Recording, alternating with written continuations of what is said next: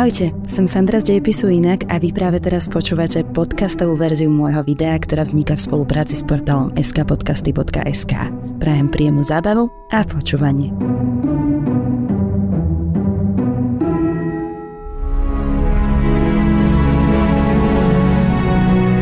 Jedného dňa v roku 1943 si Jozif Stalin pri svojom stole čítal korešpondenciu.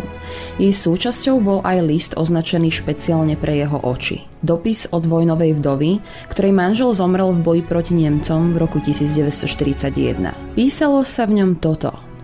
Milý Jozif Vysarionovič, v bojoch o vlast bol zabitý môj manžel, plukovný komisár Oktyabrsky Ilya Fedotovich. Chcem sa pomstiť fašistickým psom za jeho smrť a za smrť sovietských ľudí, mučených fašistickými barbarmi. Za týmto účelom som prispela všetkými svojimi osobnými úsporami vo výške 50 000 rubľov do štátnej banky na konštrukciu tanku. Prosím, pomenujte tank Bojeva podruga, čiže Bojujúca priateľka, a pošlite ma do prvej línie ako vodičku tohto tanku. Mám špecializáciu šoféra a výborne ovládam guľomet. List bol podpísaný Mária Oktyabrskaya. Stalin žiadosti spočiatku neprikladal nejakú dôležitosť, avšak po jej postúpení na výbor obrany štátu sa objavili ďalšie podrobnosti o tejto záhadnej a odhodlanej odosielateľke. Mária sa narodila v chudobnej roľníckej rodine na Kríme v roku 1905, teda ešte v období cárskeho Ruska. Jej rodina v podstate celý svoj život slúžila zemepánom. Mária profitovala z ruskej revolúcie v roku 1917.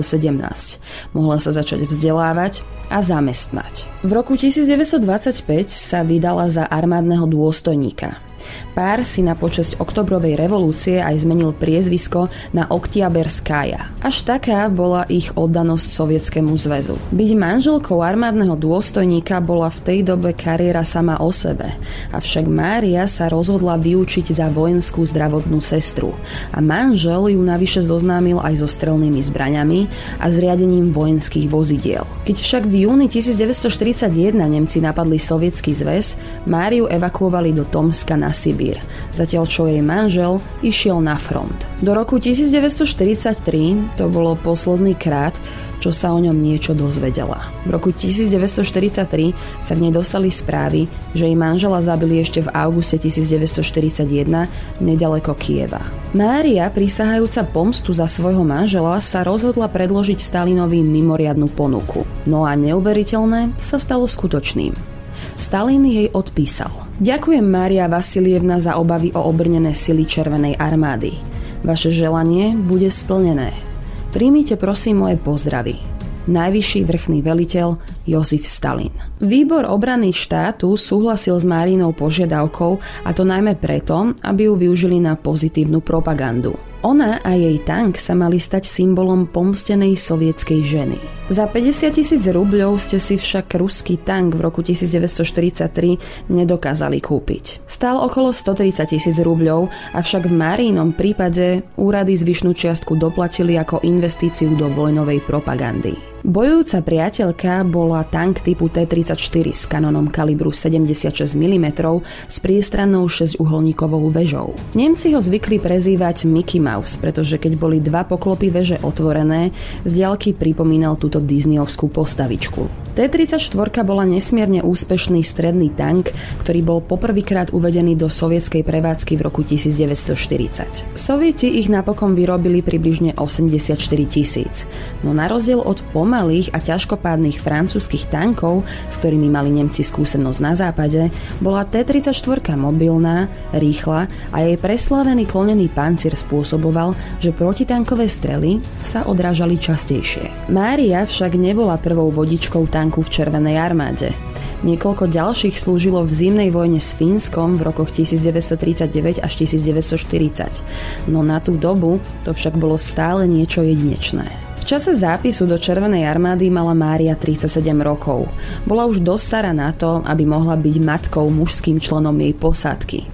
Poslali ju na 5-mesačný výcvik a štát evidentne zamýšľal, že okrem propagandistickej funkcie bude Mária aj skutočnou vojačkou, ktorá by mohla prispieť do vojnového úsilia. Po ukončení výcviku v septembri 1943 bola ako mechanička a vodička pridelená k 26. gardovej tankovej brigáde. Ostatní členovia jej posádky boli všetko muži.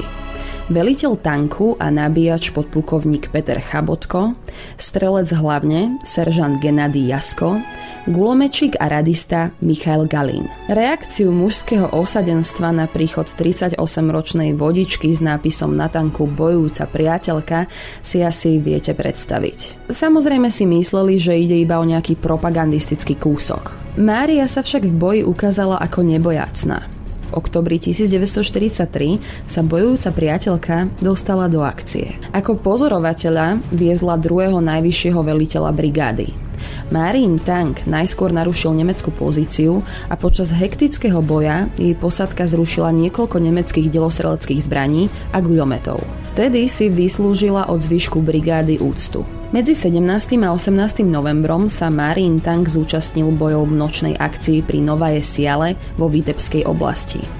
Nemecká streľba poškodila jeden z pásov bojúcej priateľky a Mária, vyškolená ako mechanik, vyliezla z vozidla a spoločne ešte s jedným členom posádky pod paľbou vykonala opravu a dostala vozidlo späť do prevádzky. Za svoju odvahu a oddanosť povinnostiam ju povýšili na hodnosť seržanta.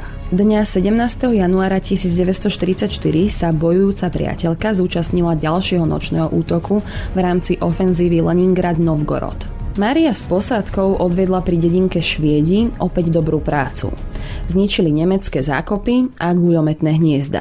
Počas tejto akcie Marientank zničil aj nemecké samohybné delo. Krátko na to poškodila tankový pás Bojujúcej priateľky nemecká protitanková strela. Dvaja členovia posádky vyskočili z tanku, aby ho opravili. Mária dostala príkaz zostať na mieste, avšak neuposluchla a vyšplhala sa na pomoc ostatným. Na nešťastie v jej blízkosti pristala nemecká strela, vybuchla a šrapnely zasiahli Máriu rovno do hlavy. Utrpela ťažké zranenia oka a musela ísť na operáciu hlavy. Uprostred februára 1944 ju prišla navštíviť celá jej posádka aj s hlavným komisárom 26. gardovej tankovej brigády. Vyznamenali ju rádom vlasteneckej vojny prvého stupňa. Jej zdravotný stav bol však veľmi zlý. Ani nebola schopná spomenúť si, čo sa vlastne stalo. Trpela silnými bolestiami hlavy, horúčkami a delíriom.